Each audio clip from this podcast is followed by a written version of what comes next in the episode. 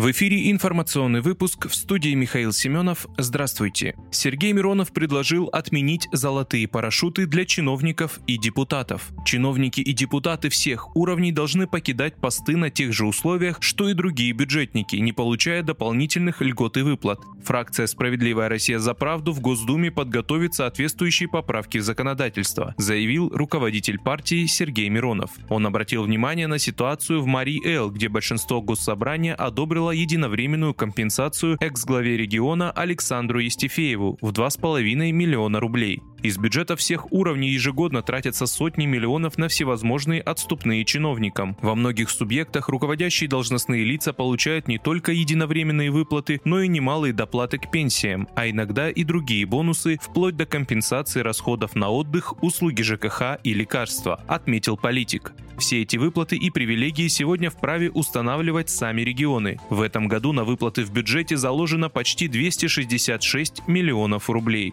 Справедливая Россия за правду подготовит соответствующие поправки. Чиновники и депутаты всех уровней должны уходить со своих постов на тех же условиях, что и рядовые бюджетники. Есть, конечно, и обратный путь. По уровню доплат и льгот приравнять наших врачей, учителей, работников культуры к госслужащим. Но такой законопроект нашей фракции «Единоросы» не неоднократно отклоняли, заявил Сергей Миронов.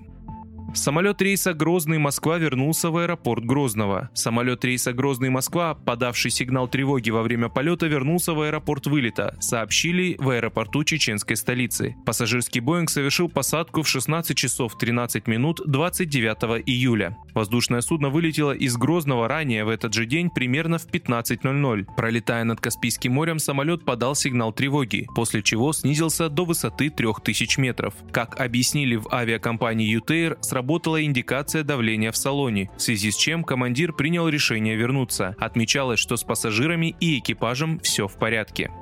Глава комитета Бундестага Эрнст выступил за поставки газа по Северному потоку-2. По словам Эрнста, все равно, через какую трубу газ доставляется в Германию. Он в любом случае остается российским. Немецкий депутат заявил, что вопрос Северного потока-2 имеет скорее символический характер. Он добавил, что если обеспечение Германии газом можно будет добиться лишь при помощи этого трубопровода, то Берлину нужно будет говорить о том, чтобы принять его как можно скорее в эксплуатацию. Ранее власти семи городов и коммун расположенных на острове Рюген в Балтийском море, написали письмо в правительство Германии, в котором предложили обдумать использование Северного потока-2.